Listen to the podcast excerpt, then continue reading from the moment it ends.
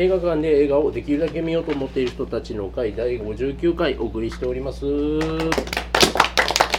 さあここからは旧作でございまして、えー本日旧作はりょうさん推薦の「ラビリンス魔王の滅宮」でございます。ということで早速りょうさんからの推薦コメントをお願いいたします。はいえっ、と子供の頃から、はい。すごい映画で頭にこびりついてる場面が2つあってほう。1つはミザリうんの怖い怖い。ーののキャシー・ベイツが怖い足を折る場面。あが怖い怖い。こびりついてます。予告でもよく流れてたし、はいそこがもう子供の頃何回も何回もテレビでもやってるし親が好きで見ててすっごい残ってて。うん。でもう一つが迷路がそこういうなんかねうん。高い壁に囲まれた迷路がすごい残ってて頭に。でてっきりずっとラピニスだと思ってたんですね。うん。迷路。ラうん。迷路やから。うん。でなんか去年かなもう久しぶりにラビニスやそうやそうやって思って見直したらうん。結局違かったあな別の迷路えっとシャイニング。シャイニングでシャイニング。シャイニングの迷路でそのトラウマになってたのはうん。シャイニングの。惜しくも。そう。同時期に。そうそうそう。あの迷路はほんまに私無の中でほんまにトラウマでああいう出られないかもしれないっていう怖さが子供の頃からあってあれシャイニングの話になってるけど。まあその中勘で。違いだった方の。そう勘違いだった方のラビリンスを見たらもう思いのほか大人になってから見たら楽しくて、うん。楽しくてすごく、ん。で、うん。大人になってからこう脚本がテリー・ジョーンズあの、この間亡くなっちゃいましたけど、うん。モンティ・パイソンの数日前に亡くなりましたけどね、だったとか知ったりとかうん。デビッド・ボーイねかっこいいとか、うん。ということであのトラウマやったと思ってたら違うかった映画です、うん で選びましたはい、ありがとうございます。そんなわけで、えっと、こちらご覧になってきた方、はいあ、全員ですね。では、二択参りましょう。よかったよという方。私好き。のんちゃんとステファニーさんはうん。まあ、あ、のんちゃんは？うん、うんのね。はい、そんな感じで喋っていきますファンタジーだったら何でもいいわけではない。ファンタジーで言うとあ犬がマーリンやからこの子はファンタジーが好きなんやなみたいなことは思ったりしましたけどね。最初っから。私ちょっとって言ったのは、うん。さっきあのリックさんには言ってんけど、うん。私本当にジェニファー・コネリーが、うんす私映画館で見たんですよこの映画。ですっごいジェニファー・コネリーが美しくて、うん。こんな世の中に美しい子がいていいんやろかと思ったぐらい、という記憶があったんだけど、うん。あのりょうくんじゃないけど間違えてた。あ違うあ違う。あ違う。のフフェノミナの方やったよそれは、あ それで？うん。作品が違ってた。作品が違ったちょっとがっかり感で、そそこのマイナス？1年前ぐらいやねこれラビリンスの。うん。うん。1年前やったっけ？多分フェノミナの方の後ラビリンスやったと思う。フェノミナのジェニファー・コネリーが本当に美しくて。あでも、うん。なんか僕僕もそのうんアマゾンプライムで見てラビリンスでなんか関連作品で確かフェノミナが出てきて、うん。で多分ねラビリンスより前ちょっと前。ちょっとだから前もっと透明感のある多分ちょっと思春期に入って泥臭くなったジェニファー・コネリーになってしまってて、うフェん。うん。さらに美少女。あノミナの作り方の問題なのかもしれないけど、うん。すごい綺麗でっていうイメージやったのに違ったからそれで 手を挙げなかった、あのーそこ？僕ねジェニファー・コネリーってちゃんと映画見たこととかなくて今までキャリアも何も知らなくて名前だけ知ってたんですよ。ビューティフルマインド出てましたよ。奥さんですよアメリカだからそこも意識してないですよね多分。ねであのー勝手にあのサー・ショーン・コネリーの娘さんやと思ってたよよよくある。コネリーだから。で今回見てからラビリンスのウィキペディア等々を見てまあ主演だからねあのキャリアも確認するわけですよ、そしたらあのニューヨーク州出身あアメリカで生まれたんかなみたいなその後の一行に衝撃を受けました。父親のジェラルド・コネリーはって入って誰 あ全然違った違ったんだって思った。ごめんなさいそういうそれだけなんですけれど。うん。いや綺麗ですよね。かわいいかわい。うん。いすごいかわい。い僕生まれる2年前の作品ということでこの回初めて知ったんですけれども。うん。なんか。えっと86年86年。ですね僕88年生まれなんで。うん。あのシンセスサウンドは流行りだっそうやんね。多分レディー・ホークと一緒やったよね。そうそうそうそう。レディー・ホークとどうどう時期がどうやったかなって思いながら同じぐらい同じぐらいですか同じぐらいの同じぐらいです1年のずれぐらいでうんすごいあのオープニングを見た時にあレディー・ホークと一緒か鳥も飛んでるしあの CG で袋飛んでてね、うんなんかもうあれですよね最新最新の CG 技術でしょでもルーカスフィルムだからうん多分あの頃この頃最新やったんやな、そうやそうやジェニファー・コネリーちょっと戻しちゃってしょうがない、はいはい。申し訳ないですけど、だ旦那さんポール・ベタニー、そうですね。ベタニおー。ーベタニーって言ってますえーとアメリカン・ギャングスター・ナンバーワン。っうん。ていう映画が好きで。うん。すごい好きで。オールタイムベストのうん何ぼかに入るぐらいのやつなんですけどジャービスなんですねあそうですよ。ジャービスでありビジョンですよ。そうやっぱビジョンやんな。そうですよ。ビジョン違うっていうのよ。ビジョンそうなの？いやベタニーです。ベタニーやんな。へえ本当はベタニベタニー？どっち？ーベタニベタニベタニー。ーベタニーちゃうかな。うん。えビジョン？ビジョン。ビジョンやったと思うねん顔が。そうです。いやビジョンで調べたらそうへです。ー。はそうなんやまあビューティフルマインドも出てえビューティフルマインドにも出てました、出るよね。イマジナリーフレンドそうでしたてそうでした。あとはトランセンデンスとか出てたよトランセンデンスまで出てたんやな出てましたよ。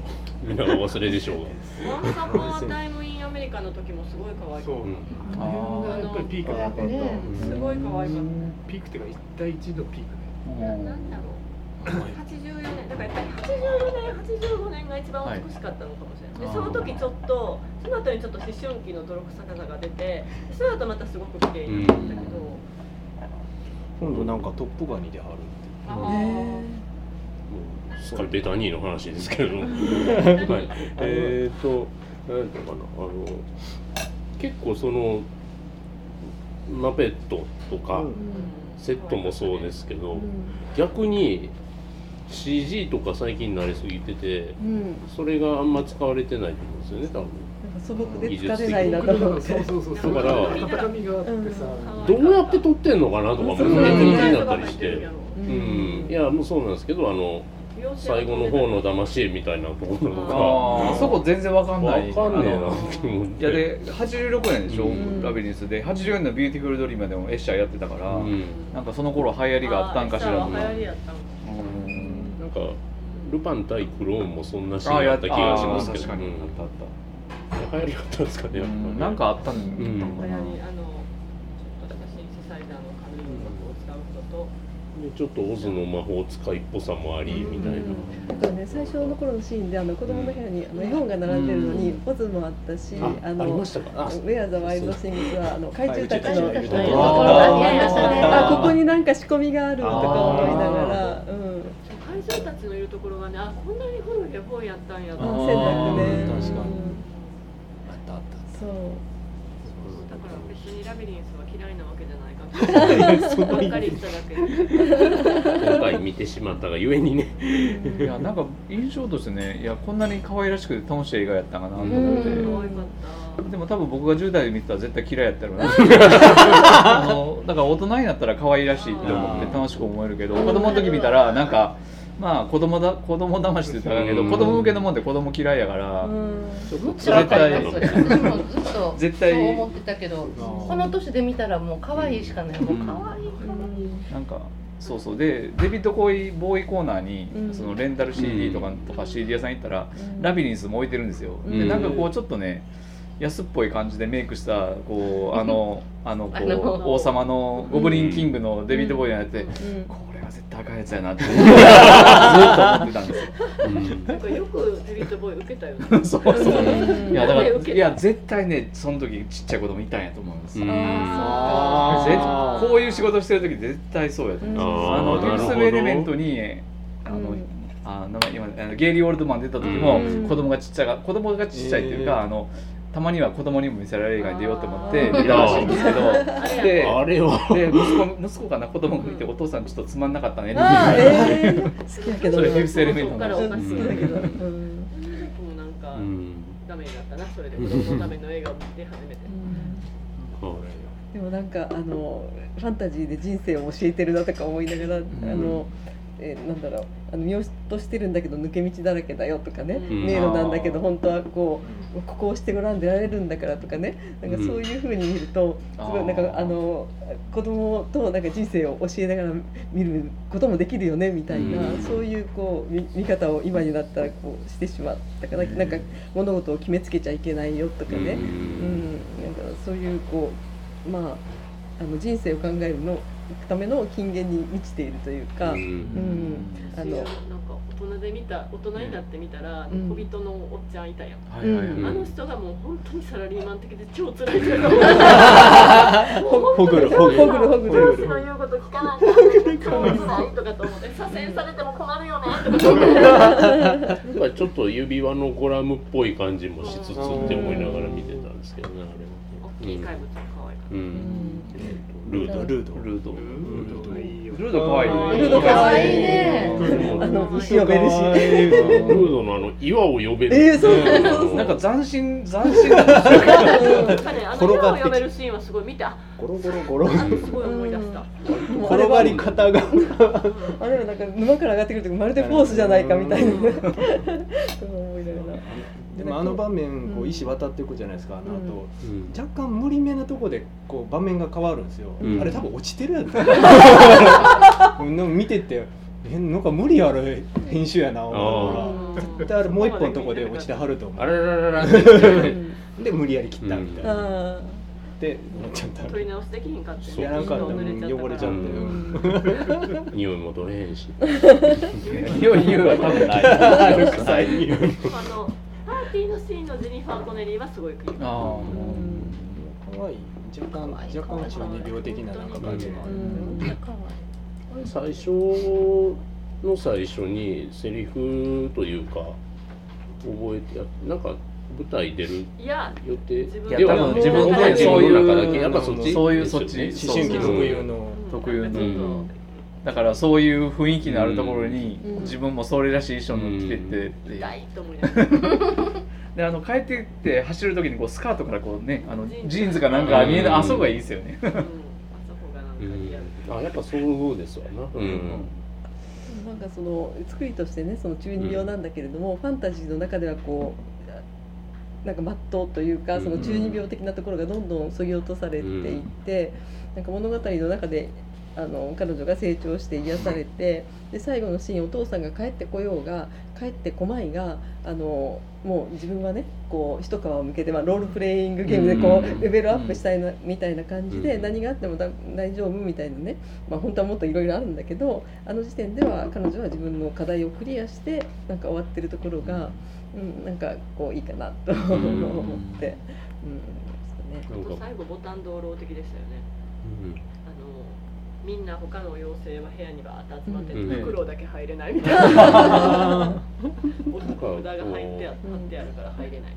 物語というのはうん友達になりうるのだというかこう、うん。うん。うんなんかすごい。いいなんかあのフクロウっていうのはだからあのデビッド・ボーイのね化身というか、まあうん。あの一応神神というかあのサムスニー・グレートというか正しき道に導く賢者であると思うんだけど、あのね、神様の影は悪魔の形をしているなんていうのがあるので、うんあのデビッド・ボーイもなんか一応悪役なんだけれども、あの結果的には彼女を成長させる役目になってるんで、あのなんかそういうところもあって彼は受けたのかなっていうか、うんあのえー10代の頃にねあのチベット仏教に彼はあのうんすごいうん。こう入り込んで、あの出家しようとしてダライ・ダマのところに行ってあの、まあ、ティーンエイジャーですよ。うん。その時にあの「君は他の使命があるからあのお坊さんにならなくていい」って追い返されたっていう話があってあの去年一昨年だったかな寺田倉庫で展示があったのに行ってたんだけど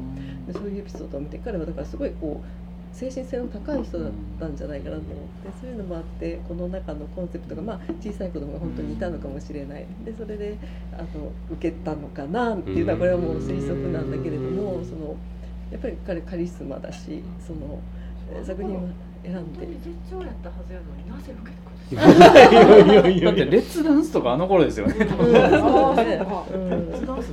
あとあとあとなん映そういうレ歌詞ベルなんやにダンス出てんの歌をめっちゃ歌ってませんでした。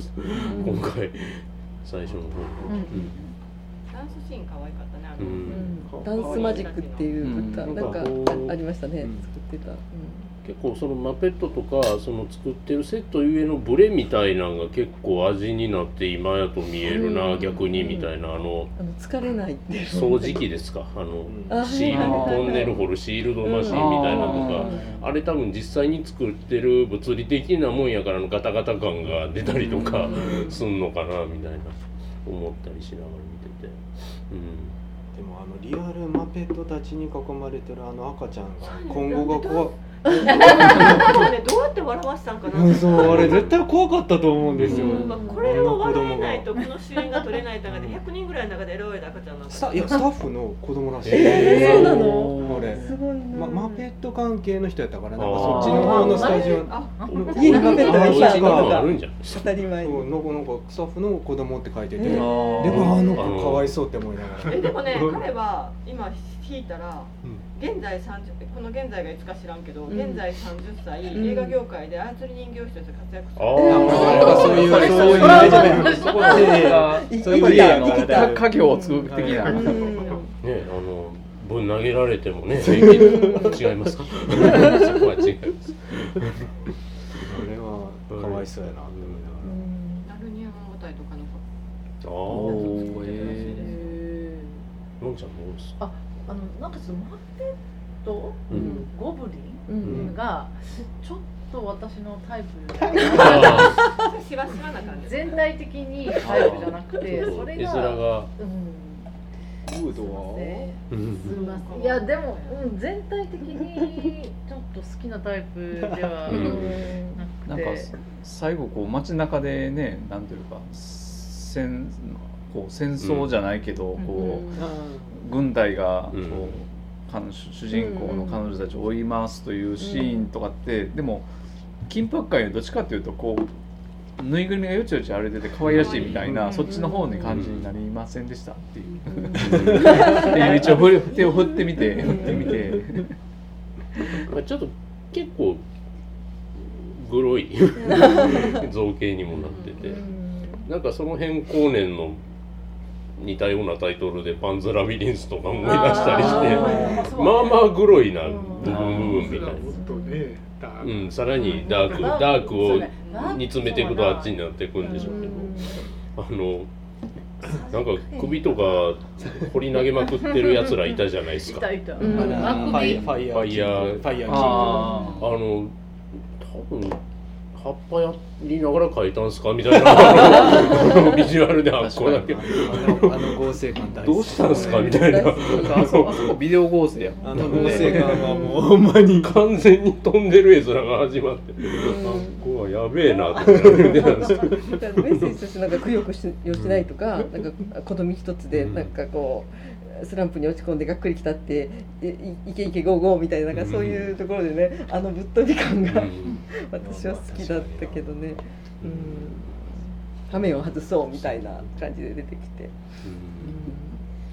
でも何十何十年ぶりとかで見ても、うん。なんかその思ったほど安っぽさ古っぽさみたいのがなくって、なんかね多分ね例えば「スター・ウォーズ」の一番最初のやつとか、今見るとねそのみんな「スター・ウォーズ」の愛があるから、あのそれを楽しんでるけど、そう愛なく普通に見たら、なんやこの,、まあ、あの映画としての世界観とかそういうのは置いといてねその特撮的なやつがもう異常に古古くてチャチくてその時には面白かったのかもわからへんけど今あの愛なく見ると結構なんかもういやもういいわぐらいの古さチャチさを感じる気がするんやけどなんかラビリンスはあんまりそういうのを感じなくって。それはその積極的に CG 的なことをやってなくて、うん。リアルマペットで、アナログ感ですよね。そうそうもうアナログ結構やっぱりアナログを基本に作ってあるから結局こうアナログのものって割とこう時間が経ってもあのそういうふうにこう古びてしまうっていうか、あの時代遅れとかになりにくいのかなって、アナログのもの実際にあるリアルのものでやるお芝居っていうのは割とこう時間の波に耐えていつまでもいけるもんなんかなと思いながら見ました。全然そんなに特別ね古臭い映画とかあんまり思わずに、まああのジェニファー可愛いっていうのと あのふお思ったほど古さが全然ないと思って見たんで、でやっぱデビッド・ボーイ綺麗。うん。誰も言わないから。いくつやったんやろいくつかな。30ぐらい。そうですね。いやどいや結構40近かったんちゃうかなと思うんですけど、ちょっとロリロリみたいな感じ人あそう二人はちょっと恋愛的な要素47もちらっ年と生まれやから。うん。86年。39 39か。うん。一緒やなんか。あれはピーピーチを食べてあの幻覚を見せて自分にこうなびかせようというかあの、まあ、ゆ誘惑して彼女が見てる幻覚ですよね。なんか、うん。最初それを理解するのにちょっとうん時間かかったけどああのピーチがそういううん。揺さぶりをかけてるんだっていうのででもあの自分の力でバーンってこう彼女を破ってまだ戻っていくというね。リンゴじゃなく桃やねうん。うん。あ桃って言われてから桃って気づいたんですけど。うん。プラムかな？大きさからして。あーそう。っぽかったちょっと大きい黄色い果肉まありりんごでも何でもいいと思う。ん。ですけど多分リンゴやと白雪姫になっちゃうねってなったんでしょうね。ママの母が好きになっちゃうからね。うん。うんトビーのお母さんドビーのお母さん私はちょっとあの場を盛り上げようと思ってこのムーン持ってきてあのあクリスタルムーンを。重かったもん。これはあんまりあのあんなポンポン投げたりしたらなんであんなクリクリできるの？ねあれもうちょっとちっちゃいですけどちっちゃいけどね。あれでも実際やってそうでしたやってます、うん、でねなんかこれでこう最後のキーワードが「You have no power to me」ってあなたは私に対して無力よって言ってなんか戻るじゃないですか、うん、人生ね歩いてるとこうハテナいっぱいと思る人がやってきて自分の人生に関係なかったらいいんだけど関係ある人にはこの呪文で心の中で唱唱えようとか、うん、クリスタル、うん、クリスタルムーン「You have no power to me」と唱えて頑張ろうってなって思いました。そのために持ってきた。はクリスタル触りたい、い、あげる。あげる。あげる、貸してあげる。私も貸してください。これはえあれですか？本当に？本当にというかリアリ多分ねアルクリスタルなんですか？あのガラガラスってことは。うん、わかんない、あの人工じゃないかなと思う、値段的になんか千五百円ぐらいだったかな。あうんあだからえっ、とえっ、とけ形石の結晶なんでしたっけ？えっ、と、うん。スクリスタルっつったら、ーうん。でも、そこまで大きいのは結構あのうちの地元の土山というとっても田舎の商店街の中にあるインテリアショップになぜか置いてあって、まあ千五百円ならなんかこういいかなと思ってそれ。はお手頃ですね、うん、で今回あクリスタルムーン出てきたってこれ重いけど今日持ってこない。これがいろんなものに形を変えてね。さすがに便利に使いすぎちゃうかとか思う よかった。こんな役に立つとは思わなかった。あお寿寿司司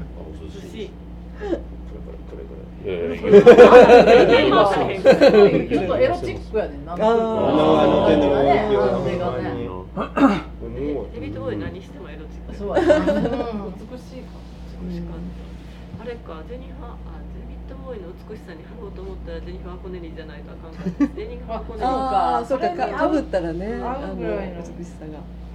違うタイプでちょっとうん。なんかあ落とし穴の下りの手の下ー。りあれはうまいこと考えはったうんなあれあれすごいでもあゾワゾワするあの場面。まあエロいっちゃエロいねねそう。すっごあれい触りでもあれ。まくってるやろあれ。あれ考えようによったら相当あれですよね。相当あれですよあれ。ちょっとあんまりよくそういう感じが分かってないんだけれどもドキッとした男子とかいると。思ういや女子やけどドキッとしましたよ。全然スルーしてたあんな触りまくる 映画館で気まずくなった男子とかいた。うん。あなんか私は普通にあ不思議の国のアリスから取ってきたのうん。か、いやーあれはあれはあれやで。あれあれ怖かったね。喜ぶやつなんか手使ってあんなにいろんな顔できるんやって思ってたんであああれも面白かったですね、そっちにばっかり気を取られてエロさにはあまりうん気を取られそうそうそう。まさかそっちに話し込むのかって今思ってながら喋ってたあれん。ですけどすごい生々しいなんか。なんか今はことできてるなと思って。うん。ジェニファー・コネリーがもうあの多分ね自分がそのリックさんも言ってはったけど自分が若い時に見たらその映画自体もね血みたいに思ってたかも分からへんけど彼女の可愛さも多分分からなかったと思うねんね。自分も変わらないぐらい変わらないぐらいっていうか若かったからまあ可愛いまあ綺麗な子やし可愛いけどそのみたいな感じだったと思うんやけど今見たらもうもう何から何まで可愛くて すごい可愛いっていう話を人にしてたらなんかその人はあのいやジェニファー・コネリーはもう異常に可愛いのはわかるけど、自分はそのねちょっと前12年前とかに「ラブーム」がやっててうん。ソフィー・マルソーの可愛さにもう完璧にやられてたからジェニファー・コネリーは可愛いけどなんかこうソフィー・マルソーにやられてたみたいな、あそうそう時期的に同じぐらいかな？いやもっとソフィーマルソーなんかもっと前。先先あソフィー・マルソーももっと前。フィービーケースとかそっちの方。うん。あフィービー・ケイツね。そう。なんかそのソフィー・マルソンは私中学生かなんかやって試写会を申し込んで当時は往復はがきとかで申し込んで。絶対で当たってでなんか2枚当たったから母と見に行ったんですよ。母と見に行った映画って人生でそれしかないねんけど、でそのラブームを見に行ってで中学生の時ってまだそんな映画見に行ったりしてなかったから結構こう映画見るだけでもあれやったんやけどもうソフィー・マルソーもすごい可愛くって結構ポーっとしてんけど今から思うとね多分今見た方がやっぱりソフィー・マルソーも可愛いと思う、ラブームを今見たらまたね何この可愛さ何この可愛さってすごい思ったと思うねんけどそういう意味でなんかこう自分が年取っておっさんに近づいたんかなとは。私はそのリアルの時に両方見てるけど、まあ、そのリアルな時に見た時にソフィー・マルソーはやっぱり可愛い。私がその同世代ぐらいの私が見てあこんな可愛い子がいるんやと思ったけど、ジェニファー・コネリーは美しいって思ったから、なんかちょっとあのフェノミナのジェニファー・コメディココネリーを見ていただきたいです本当に美しいから。なんか空気が透明？みたいな、まあ、ちなみにフェノミナには本当に幽霊が出てるという噂ですけど、映ってるらしい。そんな映ってるらしい。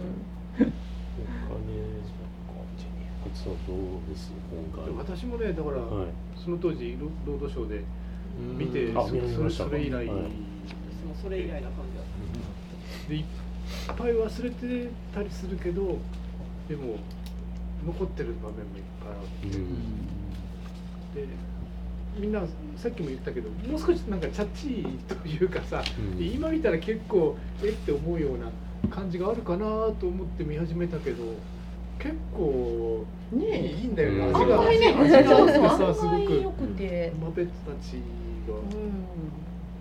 正直マケマペットを動かして撮ってるのかあの小人の人が入って動いてるのか全然わからないんです。よ、どううん何をどうしてるか全然わかんないんです。よ、そうねどうなってんの私小人が入ってるんやとも思い込んでたけどちっちゃいゴブリン下からは入ってないんちゃうかな、うん。ルードとかはルあーードとかはルードは人が入ってる30キロぐらいあるってうんあのちっちゃいのはね骨を動かしてる。ードとか。まあね「スター・ウォーズ」のヨーダがマペットで外からあー動かしてるんで、あのサイズ感のものは多分みんな動かせるんやと思うんですよ。あーなるほど。なるほど、ブランコおじさんがまだ外から動かしてるんで、シックスよりも2年後か3年後やから、多分あスター・ウォーズで培ったやつが今ここで生きてんねんなみたいな感じやったけど、だよね、ジョージ・ルカスが入ってるそううん。制作そうまあエグゼル。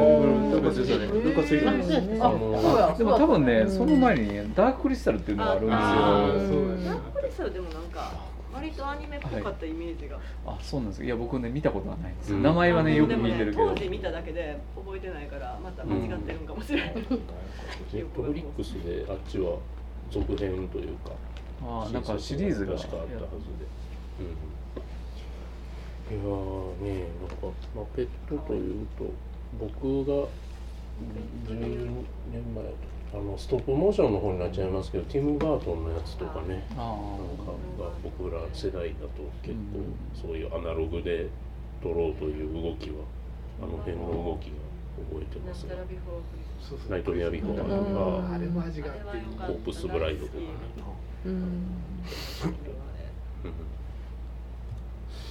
あのマペマペットで言ったらあの NHK でこう恐竜家族とかマペット放送局とかっていうのを教育テレビでやっててそれジム・ヘンソンのプロダクションが作ってたみたいなんですけど結構なんかねなんなんていうかあの容容赦がないというかなんか恐竜家族とかっていや聞いた話ですけどね当時のそのパソコン通信とかでオタクの人が書いてて通信。あの い。やなんかのののどのどかな感じでこうなんか日々ね恐竜の女の子がこう、あれあれやこれやとか騒動を起こしながら暮らしてるんだけど最後エンディングはなんか隕石が落ちてきて恐竜が滅亡する話やみたいな,、なんかえ容赦がない。なんかそういうそういうこうなんかそういう感じだったとかね、そういう。ー、おーこの可愛らしさで。うん隕石の話。いやいや最後がね最後がそういう話やみたいな。ここういう教育やとアレフしか思い浮かところジョージ。あアルフ。アルフ。アルフか。あるアルアレフあかんわ。うん。あかんくはない。あかんくはダメなわけではない。アルフか。間違ってるだけであかんくはない。言うたらあかんかったわうんあれ。最終シーズン最終回以外は毎回コメディって書いてあうん。る どういうこと？ね。結構もう技術も高まりにた、マペット的うん高まった極みみたいな頃の映画ってことなんですかね。CG が出てくる前というか出てきかけというか。CG っていうかあのちっちゃい妖精が飛んでるとこぐらい、あの足でシュンってやられるあ噛む妖精。殺虫剤で殺される妖精っていう。ちょっとあの昨日一人で夜見てたんですけど、悪臭の沼のとこで、岩を踏むごとに割とリアルな塀の音が 結構俺そこで声出して笑ってしまってくだらないんだけれども。でもあのね岩呼ぶ時に岩ゴロゴロってきてピシャッとか跳ねたらちょっとでもついたらずっと一緒だってそうでしょ言ってるのにでましてやそのゴさロゴロって水にあってもその岩が濡れてないとは限らないけど。びっしゃびしゃにしてる。あれもそこは足の裏は岩踏んでんねんけど。もうみんな臭いからその後はまらなければ大丈夫夢のないっていうのはちょっと思ってドキドキピシャッとか水飛ばへんのってすごいそこはちょっとドキドキしながら。あの騎士のなんかあれん。スカンクなんですか、なんですか？あのあの生き物は何なんですか、うん。なんかあの犬に乗ってる。うん。あのあの辺の匂いがフローラルなんだとしたらあの 逆に他のところは辛くはなかったんだろうな彼は。反対にそうやな。でもあのキャラどっかよそでも見たことあるへえー、名あ前あいうキャラ狐みたいなのが犬に乗って騎士の格好をしてあてなかのさっデュディモスうん要は騎士なんですけど。あれでワームって言ってたから虫？え？あのワワームって言ってなかったっけ？違った？いやワームは多また分別あ別前半に出てきた子でうん。多分。犬がたね顔が。なん。でワンちゃん可愛い。嘘を教える騎士なんですけどあの侍言葉で訳されてるっていううん。なんか拙者手っていう。一人称人なん。まあなんかねドン・キホーテっぽい感じでうん。ね、コーテのなんかそのイメージがあるんでしょうな、でも可愛い。あのこっちに何やったかな。なんか岩の人たちがうん。仕事やからしゃあないから言わしてっていう。あああ可愛かった。ねれ大好きで。まあこの人たちもそうなんやっていう。切ないよなってああいうの思う。いいねだからドアノブのやつあれも面白かった聞こえのい。耳にはまってるかっていう。口あのなんか論理の問題みたいなのは青と赤の扉のやつ、うん僕ちゃんと考えてないんでいまだに合ってたんか合ってないか分私かんない。はついていかなきゃいけなかったあるよねあの謎々答えで言ってほしいなんかって思いながらうん。嘘つき村と正直村のあ人に道を一応あれ合ってるんじゃないですか真理で言う最後とジェニファー・コネリーが本来正解なんだけれども、うんっていうことです。えどっちが合ってたんあいやどっちっていうかだからジェニファー・コネリーが選んだやつが正しかったっていう。ただバカだからってことですか？正しい判断したけどただ落ちたところがなんか全然いい風じゃなかったからでも進んでないように思うけどヘルピングあそうか我らは進んではいるから。ヘルピングハンドだとか言って、あ言言ってました。僕ごめんなさい。言言って英語聞いてなくて。ああなるほど。あのでも最初の頃にあの迷路でね迷ったって迷ってないんだっていうのがあって多分ねどちらを選んでも正解みたいなそんなうん。なんか隠されたメッセージはあるんじゃないかなって。うん。だから落ちてあの正解を本当は選んでなんかこうもっとね花畑に出たかもしれないけれども、わーって落ちたじゃないですか、だからあのまあ何が出てきてもまあ正解なんだよっていうのがうん。最初にこう前振りがあって。であの地獄に落ちてるようにえそこに落ちてるように見えるんだけどあのヘルピングヘルピングって言ってるっていうのは、うん。まああのアンビバレントっていうかなあの両方が、まあ、どっちに行ってもあるよみたいなそんな風なことかなと思って見てました。最近あのジョーゼフ・キャンベルっていうなんか民族学者かなんかのですねあの神話とかスト物語っていうのは割と体系が分類できて割と骨子になってるような共通点があるみたいなあだからあの世界中のどの国の神話とかをたどってもっていううんまあ、あスター・ウォーズのスター・ウォーズのの元ネタになったっていうはい話ですけど、なんかそれにもちょっとバシッとつながるなみたいなシーンがいろいろあってわかります。あの連れが3人とかねあの三重視っていう言葉もあるし桃太郎だってなんか3人連れてくし、うん。この3っていう数字は何なんだろうとかね、そんなこともまあ、主人公を導くやつは大体あの、うん。年寄りですみたいな、うんうんうんうんなんか昔美術館で見たのは、ギリシャ神話のヘルメスがシルクロードを渡ってにあの中国圏に入ってた時に布袋さんになったと。へえあそうん。とかいうのもあってうん。神話もだけどそういうので変わって。なかなか面白かった。可愛かったね。ね。可愛かった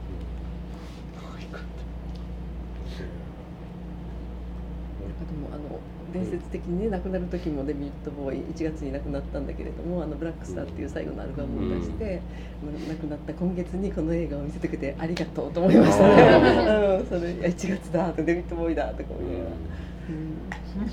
1月でしたね。うん、1月でしたね。あー66歳で。去年とかでしたっえっと、いや結構16年2016年。あもう三三年4年前ですね。うんで去年がスペースオーディティから50年でなんかまた新しいのが出たらしいんですけどね、うん。すごいのが。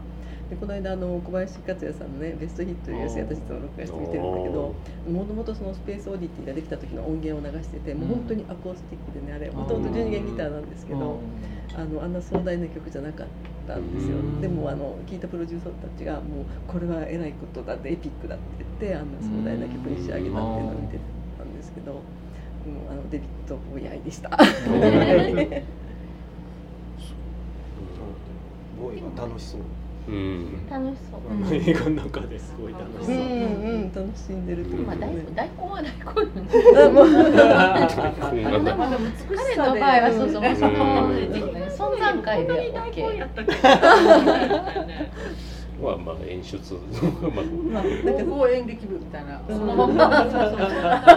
そんな感じ子供が聞き取りやすかったりするんですかね、どうなんやろそこわかんないけど。なんかでもね公開当時は子供向けっていうよりもティーン向けみたいなう感じねあそうそう。多分ね多分ちょうどジェニファー・コネリーぐらいの子がターゲットでなでデビッド・ボーイも出てるしみたいなので結構集客ううんんなんかもしこれをね批判する人がいたらあのデビッド・ボーイのね壮大なミュージックビデオだと思って見たら何も腹が立たないというかプロモーションビデオだと思ってねうん。壮大な MTV だと思って見るとあの曲もねちゃんと5曲ぐらい作って全部入れてるからもうイントロ始まっただけでなんかウキウキするというかうん。来たみたいな、うん、という見方もし、うん、批判する人はしてみてくださいとか思ってしまいました。愛が炸裂したところでですね、はい、本日は、えー、と旧作は「ラビリンス魔王の迷宮」でございました。はい